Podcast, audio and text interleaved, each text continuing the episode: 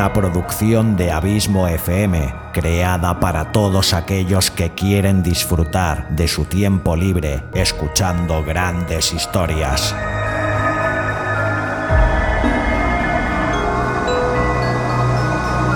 Audiolibros y relatos.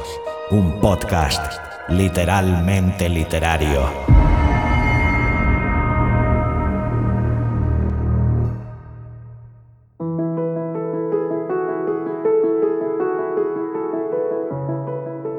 Soy Xavi Villanueva. Bienvenida, bienvenido un día más a Audiolibros y Relatos, tu podcast de literatura de referencia y espero que también tu favorito. Capítulo 4 de esta sexta temporada, 194 en el cómputo total de este humilde podcast en el que te traigo un nuevo capítulo de una sección que por como me hacéis llegar muchos de vosotros, probablemente sea la más querida y esperada.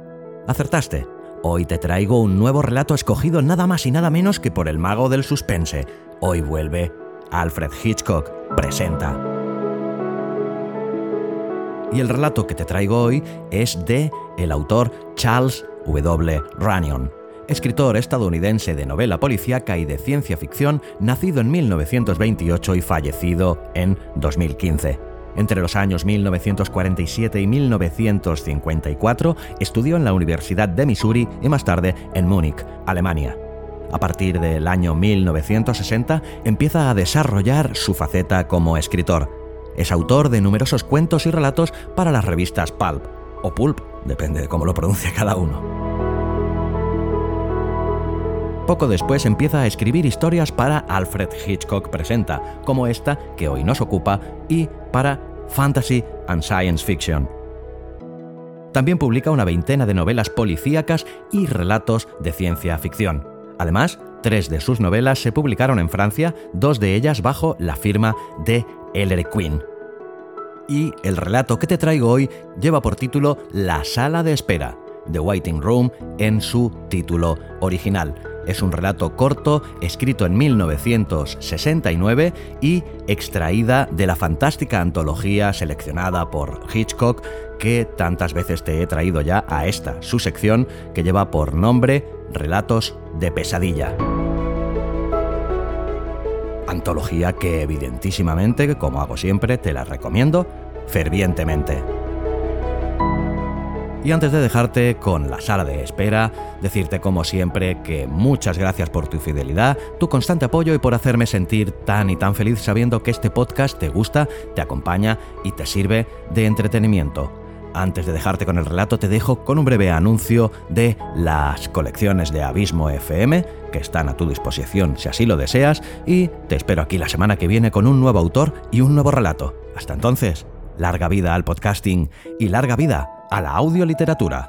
Y por qué no, a todos los oyentes de audiolibros y relatos.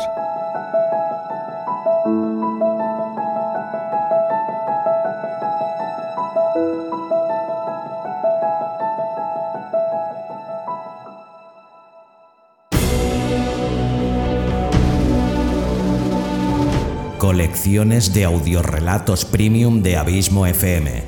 Tres flamantes colecciones Colección Sherlock Holmes, Colección La Dimensión Desconocida y el fulgurante estreno de esta temporada, Colección Stephen King.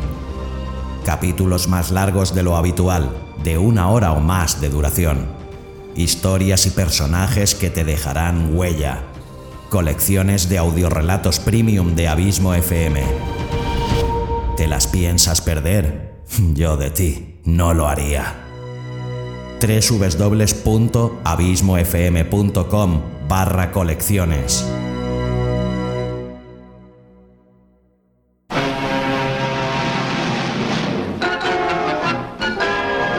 Alfred Hitchcock presenta La sala de espera de Charles W. Runyon.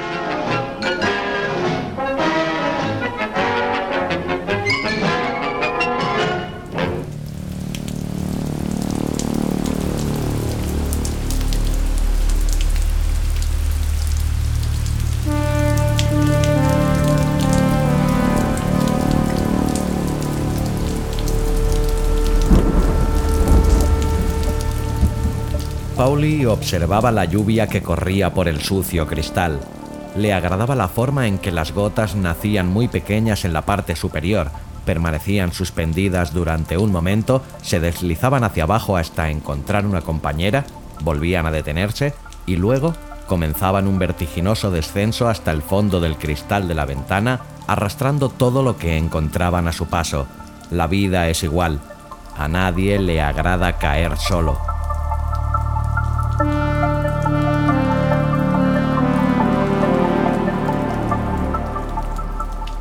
Dentro de la gasolinera el aire era caliente, impregnado por la humedad y el olor del polvo del camino y del caucho viejo. El caucho nuevo era mejor, rico y picante. Cuando era un niño le gustaba oler el caucho nuevo. También le gustaba mirar la lluvia en la ventana. Era gracioso. Había estado huyendo durante 32 años para regresar al punto de partida. No en un sentido geográfico, naturalmente. La llanura del sur de California era muy diferente de las laderas cubiertas de pinos de Arkansas. Lisa como una mesa, como si uno no estuviera sobre la tierra sino en una especie de espejo. Pauli era un hombre alto, bastante delgado. La prominente nariz era ligeramente aguileña y los ojos azules permanecían tranquilos dentro de profundas cuencas. Llevaba una americana de gabardina y pantalones grises, una camisa blanca y corbata de color rojo oscuro. Se vestía como las personas que no tienen ni idea de cómo coordinar la ropa, su vestimenta no hacía juego en absoluto y él tampoco pretendía que se adaptara a su cuerpo huesudo. Había arrugas en el cuello de la camisa y aunque llevaba la corbata fuertemente anudada debajo de la prominente nuez de Adán, el botón superior de la camisa estaba desabrochado. El sombrero era de color marrón oscuro, aplastado sobre un lado en un vano intento de adaptar su forma al estrecho cráneo de Pauli. Sobre sus orejas se veía el grueso cabello teñido de gris. Pauli se llevó la mano al rostro y con la punta de los dedos desplazó el sombrero hacia atrás. Apoyó la frente contra el cristal y no se sorprendió al comprobar que tenía la misma temperatura que había en la habitación. Miró hacia la derecha y vio hileras de coles que se perdían en el infinito, de color verde pálido, con pequeños charcos entre ellas. Percibió un movimiento de color azul, Alzó la pesada pistola calibre 45 y la colocó en la ventana manteniendo el codo en un ángulo correcto. El arma saltó en su mano. Un pequeño surtidor de agua sucia se elevó a corta distancia y la mancha azul desapareció de la vista. Pauli retiró la mano de la ventana. Al menos estaba seco. Los policías estaban empapados. Se echó a reír.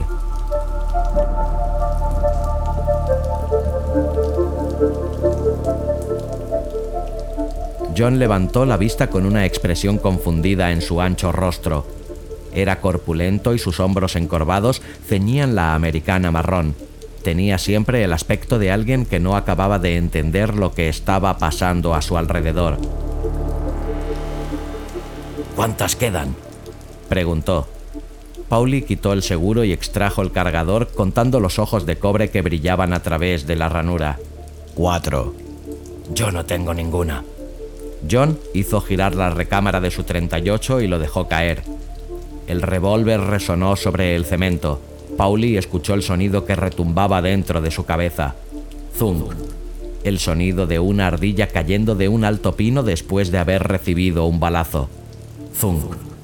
El sonido de un bate contra la pelota, una carrera completa en la novena entrada. Zung. El puño contra la mandíbula. Zung, zung, zung. Bien, he vivido todas esas cosas.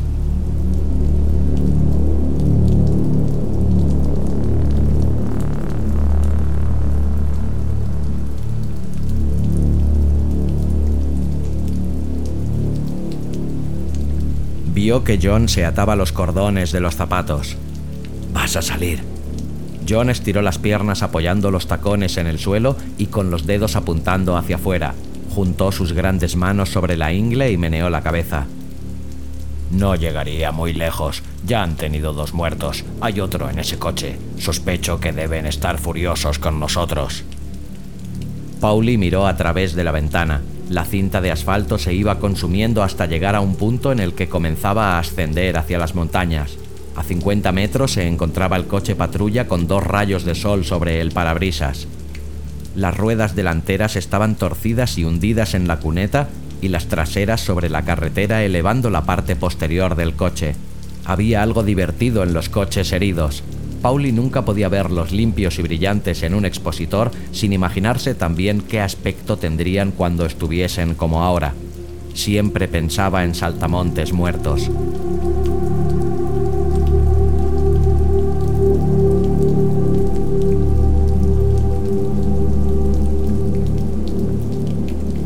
También pudo ver su coche parado junto a los surtidores vacíos. Todo había salido bien hasta que toparon con el coche patrulla. Seguramente tenían la descripción del vigilante del banco porque el coche patrulla giró en redondo y se lanzó tras ellos. Corrían a 100 millas por hora y una bala afortunada perforó el depósito de gasolina. Pudieron llegar a este lugar y encontraron la gasolinera cerrada, vacía.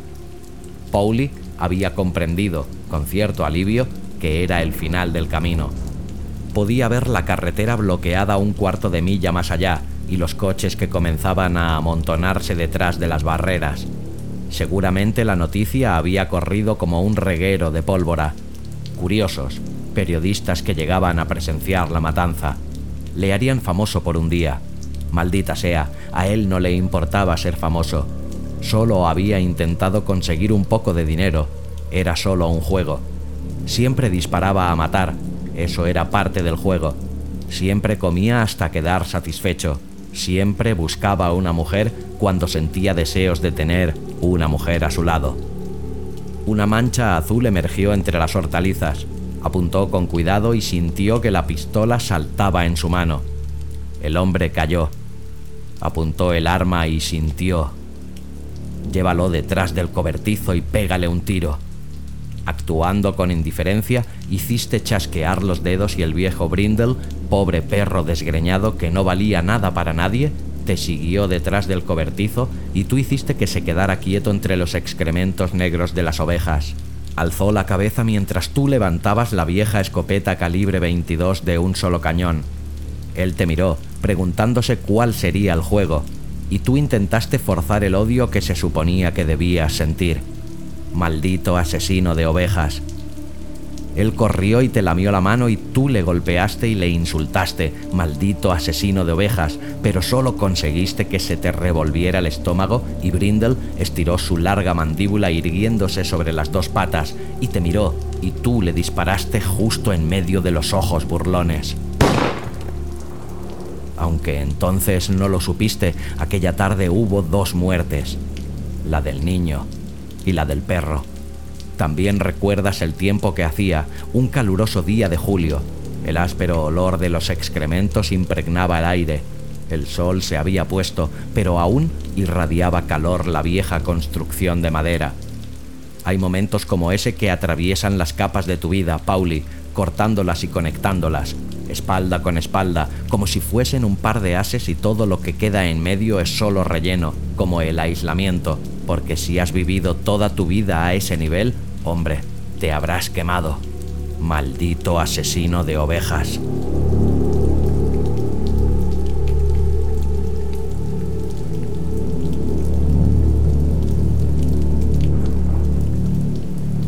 Hombre de uniforme azul corrió a toda velocidad por la cuneta llena de agua, levantando su trasero en el aire como una oruga. Quiere ser un héroe, Pauli alzó la pistola. Era un disparo fácil, pero la humedad de los ojos empañó su puntería y Pauli decidió reservar la bala para la creación de otro héroe. Sacó el pañuelo y se enjugó el sudor del rostro, secándose los ojos al mismo tiempo. Me quedan tres, dijo. ¿Cuánto tiempo crees que tardarán? preguntó John. Media hora, supongo. Traerán rifles y permanecerán fuera de nuestro alcance. Nos mantendrán clavados aquí mientras los otros se nos echan encima. El edificio estaba construido con bloques de hormigón hasta la altura de la cintura. Desde allí hasta el techo de tejas había cristales de unos 25 centímetros con marco de acero y pintados de rojo. Estaba al mismo nivel de la autopista, a metro y medio sobre el nivel de los campos circundantes. La línea de visión solo estaba interrumpida por los servicios, que eran de hormigón hasta el cielo raso y ocupaban una superficie de dos metros cuadrados en la esquina noroeste. Pauli miró durante largo rato hacia la puerta cerrada. Hacía bastante tiempo que Shirley estaba dentro. La llamó, preguntándole qué estaba haciendo. Cambiándome la ropa interior. Miró a John, quien alzó los hombros con indiferencia. Entonces Pauli comprendió. Ella sabía que esto era el final y quería morir con ropa interior limpia. Le pareció divertido y se echó a reír. Un momento más tarde Shirley salió del lavabo. Tenía la mirada desnuda e indefensa. Era extraña la forma en que los altos pómulos empujaban sus ojos hasta convertirlos en dos estrechas hendiduras. Eran como puntas de cuchillo que se clavaban en él haciéndole estremecer. Ella siempre lo hacía, le despojaba de toda vanidad. Llevaba el pelo marrón rojizo peinado en una suave onda que se enrollaba detrás de las orejas y luego volvía a enrollarse hasta descansar contra la clavícula. La estructura ósea de su pecho destacaba bajo el jersey. Era de alguna clase de material de mala calidad, tornasolado y lleno de color oro. No le gustaba esa clase de tela y se preguntó por qué se ponía cosas que a él no le agradaban, especialmente en aquel momento. No usaba maquillaje y su boca era grande y de labios carnosos. La nariz era recta y tenía la frente amplia. Su cuerpo tenía un aroma que ningún perfume lograba ocultar, como un montón de heno, como caramelo de azúcar y mantequilla y nueces partidas. Una sensación de abundancia que hacía que sus terminaciones nerviosas se estirasen hasta tocar el vacío.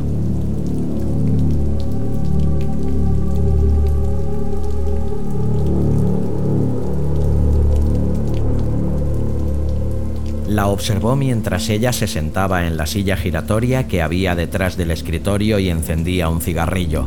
Un diminuto trozo de papel quedó pegado a su labio inferior y Shirley lo cogió entre sus uñas largas y sin pintura y lo quitó suavemente. A cada momento hacía algo para él. La curva de su codo era para Pauli más importante que sus propios músculos. La había conocido cuando ella tenía 16 años y ahora tenía 24 Pauli no sabía si ella le gustaba o no, solo sabía que cuando Shirley no estaba cerca, todo era plano y sin vida, y el vino y las otras mujeres no tenían nada que ofrecerle. 24 años. Demasiado joven. Podría salir, le dijo. No creo que te disparen, podrías vivir. ¿Para qué? Indiferente y terminante. Has hecho tu elección, pensó. Luego se preguntó si ella había tenido alguna vez la posibilidad de elegir. Desde el momento en que se conocieron, ambos coincidieron como una ensambladura. Él nunca había hablado de sus sentimientos, nunca había sentido siquiera las emociones que corrían por su interior. Ella los había encontrado y los había sacado a la superficie. No necesitó cavar demasiado. Ella simplemente sabía que estaban ahí y no daba un centavo por sus sentimientos o su orgullo o cualquier cosa por el estilo. Solo lo quería a él.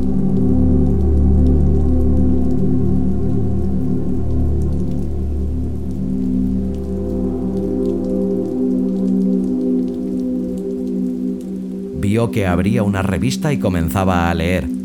Una de las páginas llamó la atención de Pauli y leyó un párrafo. Las palabras eran como gachas de cereal, como la comida masticada y tragada por una mujer esquimal y luego regurgitada, ausente de especias, sabor y aliño. Shirley tenía las piernas cruzadas y la falda, corta, por encima de las rodillas. Tenía rodillas huesudas. Él amaba sus huesos. Ella podría haber estado esperando en la sala del dentista. Pauli pensó en su carne y en la muerte de su carne, los dientes destrozados, los órganos desgarrados y el cráneo aplastado por el plomo. Sintió por ella una necesidad que no era sexual, un deseo de rodearla con los brazos y meterse todos los proyectiles en su propia carne. Se dirigió hasta un calendario que había en la pared. Tenía ocho años de antigüedad y había permanecido colgado en la gasolinera mucho después de que su propósito original se hubiera cumplido. Estaba adornado con el dibujo de una muchacha cuyo cuerpo era imposiblemente perfecto e inmaculado, cuyos pechos eran tan increíblemente redondos que eran... ¿cómo era la palabra? Cliché. Cuando decía algo que a Shirley no le gustaba, ella decía que estaba empleando clichés. Bueno, muñeca, ¿te gusta este cliché? Vamos a morir. Todo el mundo hace eso. Había algunas anotaciones en el margen del calendario. Avisar a la señora Cardoza de que hemos puesto aceite en su coche. Probablemente el coche sería ya chatarra y la mujer quizás estuviera muerta. Alguien había escrito Telma y dibujado una flecha que llegaba hasta la muchacha del calendario. Se preguntó dónde estaría Telma en el mundo exterior. Aquí estaba adorable, más joven que nunca, deseada y deseable. Y la señora Cardoza aún estaba esperando que cambiaran el aceite de su coche. Este lugar no tenía nada que ver con ningún otro lugar del mundo. Me pregunto si tenían hijos, esposas e hijos. Shirley estaba mirando por la ventana, hablando sobre los policías y pensando en ella misma. Ocho años de amor y violencia, que ahora terminaban. No tiene importancia, dijo Pauli. ¿Cómo puedes decir que no tiene importancia? Con mis labios, mi lengua y mi garganta. Así. Se inclinó sobre ella y habló moviendo exageradamente los labios. No tiene importancia. Ella elevó el rostro y le lanzó una mirada sin expresión. La luz caía sobre su rostro revelando el fino vello blanquecino de los pómulos. Por un instante él vio que la violencia yacía en sus ojos como una víbora enroscada. Luego la violencia se esfumó y ella preguntó con un tono de sincera curiosidad. ¿Te has vuelto loco? Pauli pensó un momento. Eso tampoco tiene importancia. John arrastró los pies sobre el suelo de cemento. Creo que todos estamos locos. Pauli se volvió para mirarle. John estaba sentado de manera indolente con la espalda apoyada en la pared y con la saca de dinero entre las rodillas. Con una sonrisa abrió la valija, sacó un fajo de billetes, cogió uno de ellos y lo apretujó. Luego quitó la banda elástica que sujetaba el fajo y dejó que los billetes cayeran como si fuesen plumas. Aquí tenéis. De eso se trataba. ¿Para qué diablos nos sirve ahora? Pauli vio la desolación que había en sus ojos. Se inclinó, recogió un billete de 50 dólares, encendió una cerilla y le prendió fuego. Luego cogió un cigarrillo y lo acercó a la llama. Le entregó el cigarrillo a John y le miró a los ojos. Todo sirve para algo. Se miraron durante un minuto. El miedo desapareció lentamente y fue reemplazado por la perplejidad. Pauli, ¿por qué siempre? Pauli esperó, pero la perplejidad se hizo aún más profunda. ¿Qué? John meneó la cabeza. No lo sé, por un minuto creí que era otra persona esperando la llegada de los indios. Allá en Arkansas solíamos jugar a los indios. ¿Has jugado alguna vez a los indios, Shirley? A mí siempre me ataban y me torturaban. Pauli la miró. Ellos se habían arañado mutuamente hasta que la sangre se había mezclado. La vida era un proceso de fusión, un proceso de succión. La vida era... Meneó la cabeza. La vida era... John estaba atándose de nuevo los zapatos. Nunca me gustó jugar a los indios. A ti te gustaba. Nunca llegué a ser yo mismo. Tú querías formar parte del equipo. Está bien. Yo formé el equipo. Dejé la escuela y me fui a la costa. Me embarqué y salí a ver el mundo. Seguí viajando. Cuando conocí a una chica y quise casarme, tú dijiste que era una cualquiera, de modo que la abandoné. Pauli miró por la ventana. Hacía mucho tiempo que todo estaba en silencio. Pronto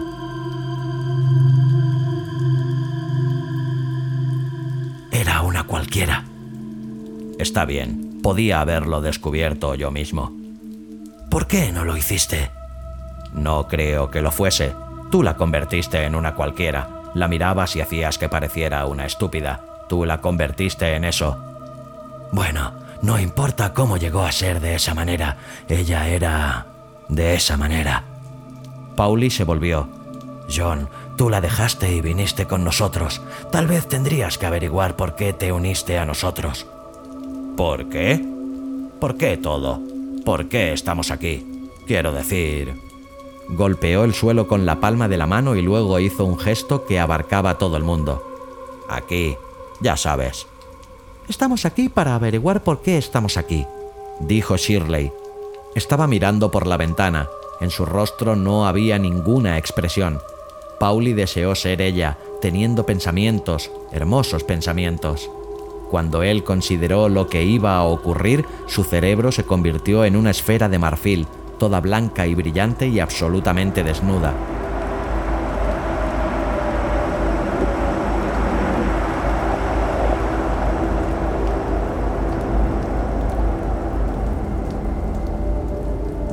¿Por qué estamos aquí, entonces? preguntó John. Sentados en una sucia gasolinera. Papá nos crió. ¿Por qué lo hizo? Porque estábamos allí, dijo Pauli. ¿Pero por qué estábamos? Shirley ya te lo ha dicho, para averiguar por qué estamos aquí. John se puso de pie y caminó con la pierna rígida hasta el centro de la habitación. Sus zapatos arrugaron los billetes verdes y brillantes. Tenía los ojos muy abiertos. ¿Quieres decir que no hay ninguna razón? ¿No hay nada que establezca la diferencia? Nada. John miró a Shirley. ¿Estás de acuerdo? Estoy de acuerdo. La miró durante un largo momento y luego su rostro pareció serenarse. Durante ocho años he deseado hacer una cosa. Ella lo miró. Hazla. John se adelantó y cogió el jersey de Shirley tirando de él hacia abajo. Sus pequeños pechos quedaron al descubierto bajo la luz. ¿Establece eso alguna diferencia? Shirley movió ligeramente los hombros. ¿Sí? ¡Mierda! John se apartó rápidamente, atravesó la habitación y luego se volvió. Está bien, no hay ninguna diferencia. Entonces, ¿por qué no salimos ahora mismo por esa puerta? Porque quiero un cigarrillo, dijo Pauli. Encendió dos y le alcanzó uno a John.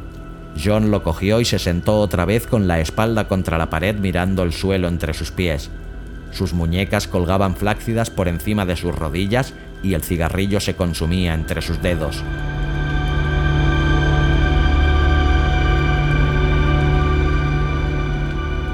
Shirley se puso la blusa, caminó hasta donde estaba sentado John y se sentó a su lado. Cogió el cigarrillo de entre sus dedos y fumó lentamente mientras miraba a Pauli. Había algo que brillaba en sus ojos. Pauli se arrodilló frente a ella. John levantó la vista y por un instante los tres estuvieron encerrados en una sola y dulce mano, respirando al unísono y mirando con el mismo ojo. Una bala entró a través de uno de los cristales superiores, luego otra. Ahora tenían rifles, pero disparaban alto. No pasaría mucho tiempo. Pauli se estiró, sacudió a Shirley por el hombro y sintió los huesos debajo de su mano. Luego tocó a John en la rodilla y se incorporó, por ninguna razón especial, sino porque quería realizar su último gesto de libre albedrío. Shirley se incorporó y se colocó a su lado. John se situó en el lado opuesto. Pauli pensó en decirle, Pudiste haber tenido a Shirley en cualquier momento, muchacho, pero yo no lo habría soportado porque entonces los hubiese perdido a ambos. Pero no hubo necesidad de decir nada.